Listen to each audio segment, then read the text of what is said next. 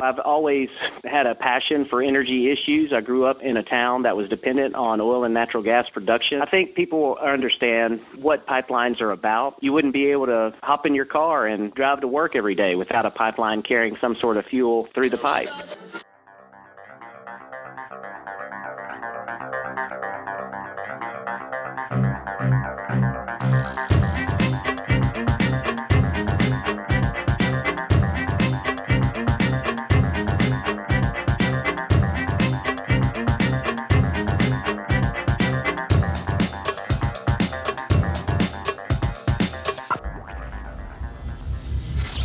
This is Energy Cast, and I'm Jay Dowenhauer. Today we are talking about pipelines, specifically oil and gas lines that bring most of our energy into our lives right under our feet. The United States has over 65% of the world's pipeline infrastructure, or about 1.2 million miles of natural gas pipe and about 150,000 miles when it comes to oil based products. When it comes to transporting energy, little makes more sense than pipelines. A typical pipeline can move about 150,000 barrels barrels of oil per day. It would take a train with 75 cars or 750 trucks to do the same. The pipeline or transportation phase of oil and gas production is called midstream. Pipeline components are relatively simple despite the complex networks that have been created. Take natural gas, for instance. Once it's produced during the upstream phase, it's introduced into the line at an inlet station where gas is stored and compressed and transported as compressed natural gas, CNG,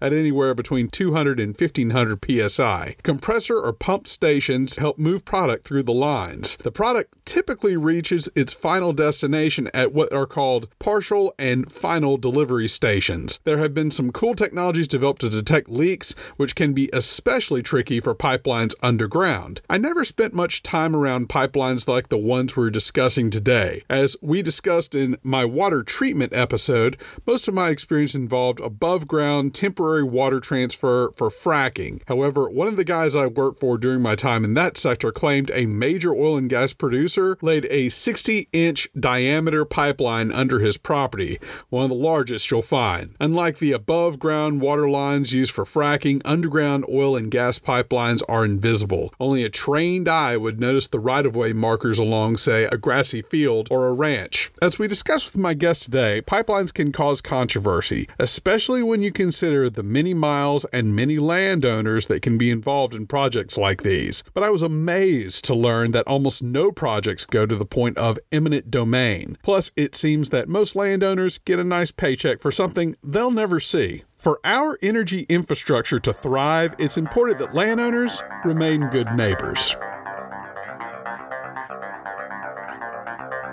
Our guest today is Thure Cannon, president of the Texas Pipeline Association, a statewide trade group for this critical piece of energy infrastructure. The group has over 40 members, serving a state that has by far the most pipeline miles of any other. I'm pretty sure I ran across Thure during my years at the Texas State Capitol in Austin. At that time, he was a staffer for a House member on an energy committee that I spent a lot of time in. I hope you enjoy my conversation with Thure Cannon.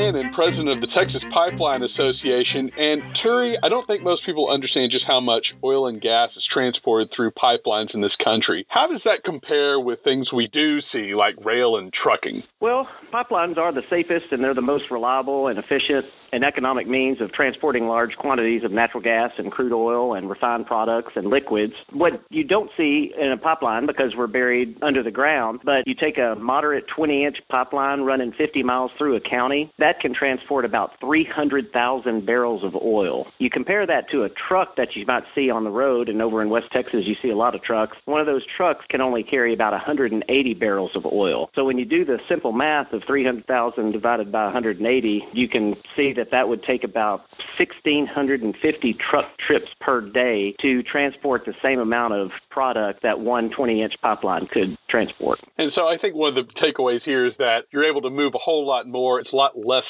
high touch if you will, and usually that leads to less opportunities for things to possibly go wrong, right? Exactly. There's been studies, and I know our sister association up in D.C., the Association of Oil Pipelines, has done a safety study on that as well, showing that pipelines are definitely the safest way to transport. One of the things I love doing here is trying to cut through some of the misunderstandings out there. And I think a lot of folks maybe assume that pipeline routes are established and constructed thanks to eminent domain. They're just going to, you know, put that pipeline across your land, right? But right. you say that eminent domain is really a last resort. How so? How often does that happen?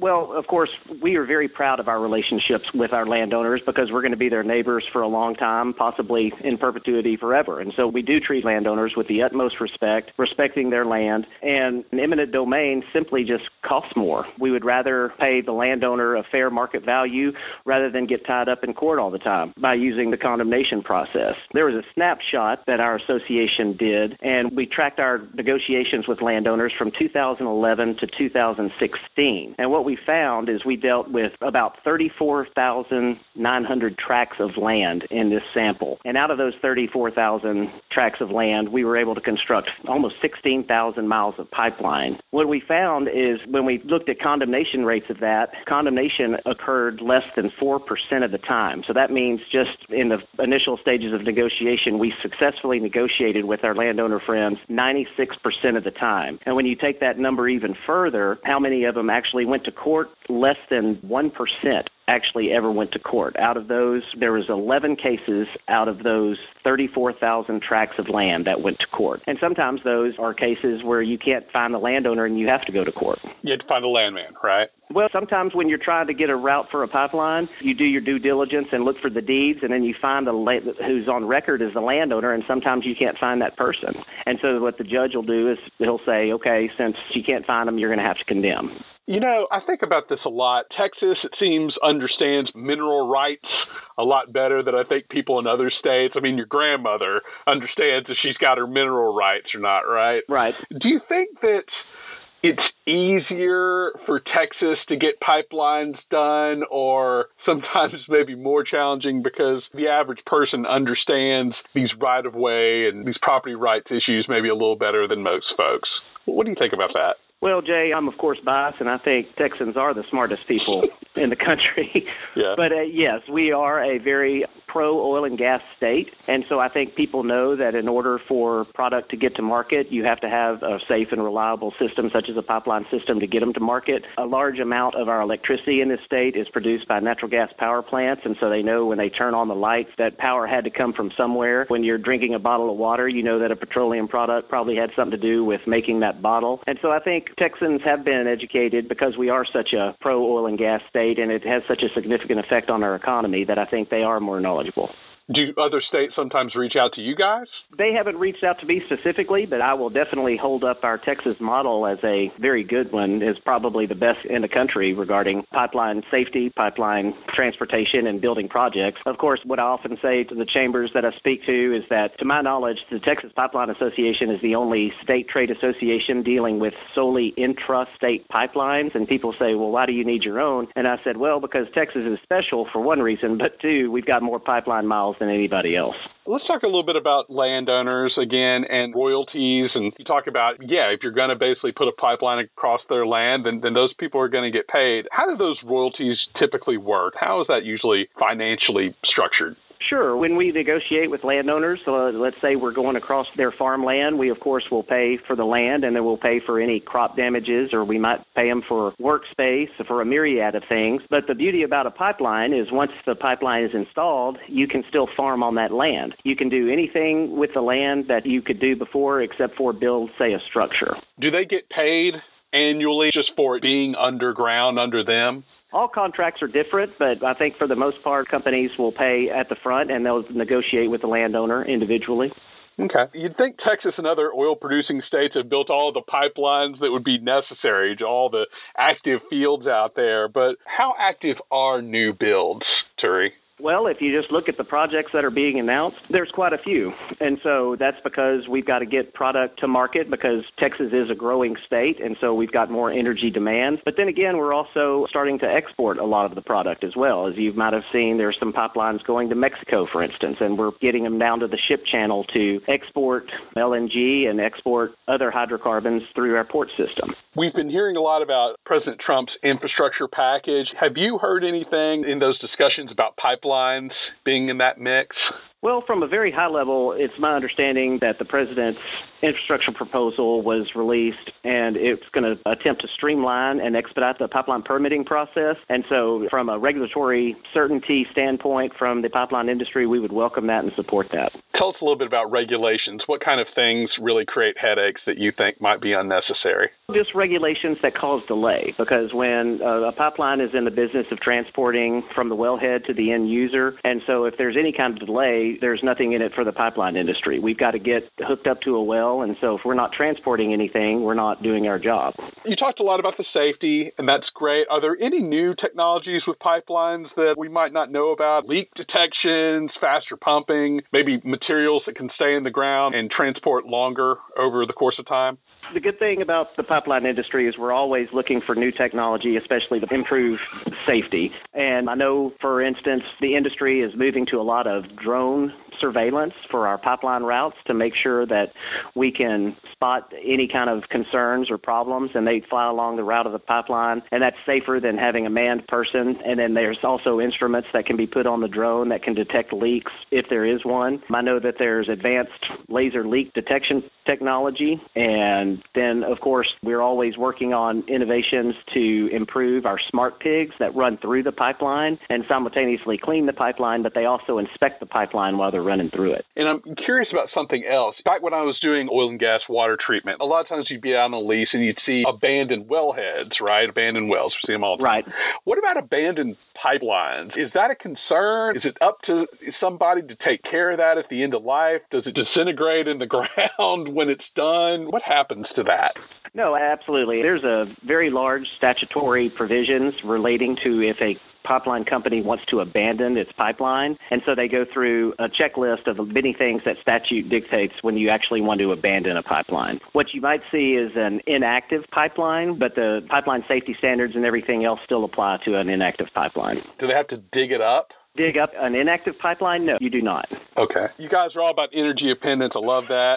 But what about producing steel at home? One of the things that's been in the news a lot is these steel tariffs. Pipelines are made of steel. How do y'all feel about that? We joined with our sister associations in D.C. and we wrote a letter to President Trump expressing our concern with the imposition of a steel and aluminum tariff. We completely understand the rationale of what President Trump is trying to do, and I don't think we disagree with that rationale. But of course, the devil is always in the details because for pipelines, let's say, there's a pipeline grade steel that we require, and some domestic steel makers don't have that in stock and they can't keep up with demand. So sometimes you have to go elsewhere to get that steel. I think think there can be a balance in that proposal. However, at the current time, we just have to work out the details and make sure that we can continue to build the projects that will sustain America's energy. Tell me a little bit about your background. You're on the legislative side, right? Texas legislature? Yes, sir.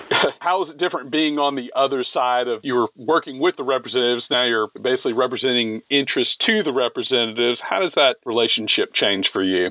It really hadn't changed too much because when I was working inside the legislature, I was working on energy issues all the time because my boss was on the House Energy Resources Committee. And so I've always had a passion for energy issues. I grew up in a town that was dependent on oil and natural gas production. I saw the economic impact that it had on my community. And then you just look at the balance sheet for the state of Texas and you can see the impact for the oil and gas industry in the state of Texas. A couple of years ago, the Pipeline Association, when you hear about all these these economic figures, and they're just gargantuan numbers that go into state and local governments. Texas Tech did a study that focused solely just on the midstream industry. And we said, well, I wonder what the impact of just the pipeline industry. And what that study found was in one year, the economic output for the state of Texas just by the pipeline industry was $33 billion.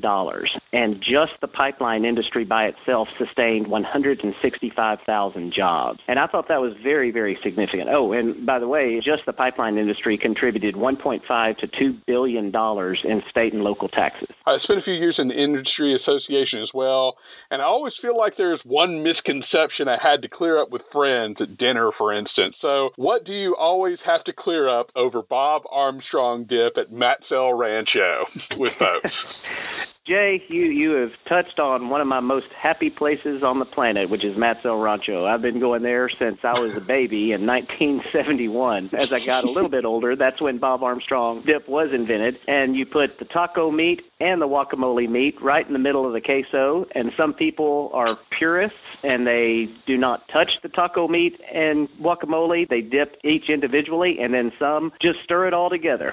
So, digressing into uh, the, the the, the, the minutia of dip, but it's it's, it's wonderful. yeah, but this is an opportunity for you to really sound off here. I mean, what misconceptions do you feel like you always have to clarify for people? It's like, oh, you work for the pipeline guys. You know. Well, again, I think that being that Texans are very oil and gas savvy, and we are a pro energy, pro oil and gas state, I think people understand what pipelines are about. They know that without them, you can't get natural gas from the wellhead to the processing plant to the end user. They know that you wouldn't be able to hop in your car and drive to work every day without a pipeline carrying some sort of fuel through the pipe. And so I think as far as misconceptions, you've always got your detractors, the people that possibly are anti fossil fuel in general, and we are just the latest people to pick on because they have attacked upstream, they've attacked downstream, and now they're attacking midstream. As far as misconceptions, we're very proud of our environmental record. We're very proud of our relationship with the landowner, and I think education is the key, and that's what this association is all about: is educating the public and educating our policymakers to ensure that we have the energy to meet the needs of all Texans. And I assume you probably crossed paths with Rick Perry before he moved on. What's your thoughts about him being energy secretary and what that could hopefully mean for your interests?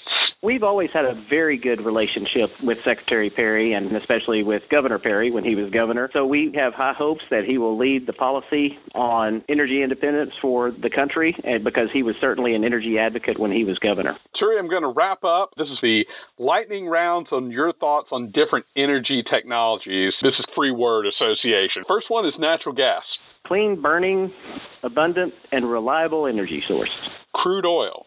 It keeps America moving and driving, and it's part of everyday products. Nuclear. My understanding is not many more are being permitted. Coal. It's a needed energy source to meet demand. Wind. West Texas and the Gulf Coast wind power plants put a significant amount of kilowattage on the ERCOT grid. Solar. It takes a big area to produce power, but it's an innovative technology. Biofuels. It can help with reducing emissions, but it needs to be sustainable. Fuel cells. Hopefully, the technology can get better. Hydroelectric. Hoover Dam. and all those dams along the Colorado River. The Colorado right? River, yep. That's right. LCRA. That's right. Geothermal. Good source of energy, but uh, my understanding is it's limited to certain areas. Electric vehicles. Used along with traditional fossil fuels, they're good. Energy efficiency. Great for your house on a hot Texas summer day. And finally, nuclear fusion. Homer Simpson. All right, very good. Thure Cannon, Texas Pipeline Association, thank you so much for your time. Thank you, Jay.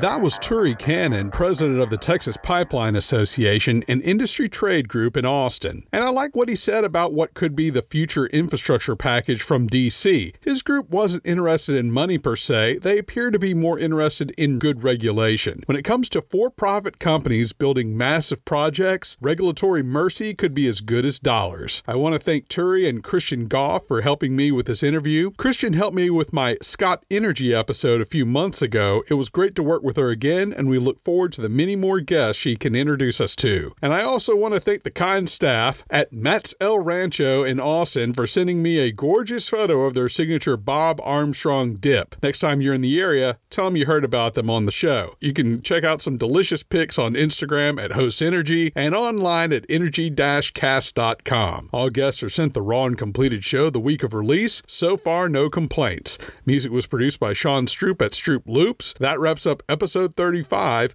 Be sure to join us next time when we meet a company that is turning traffic into energy. You won't want to miss it. Until then, I'm Jay Dowenhauer. We'll see you next time.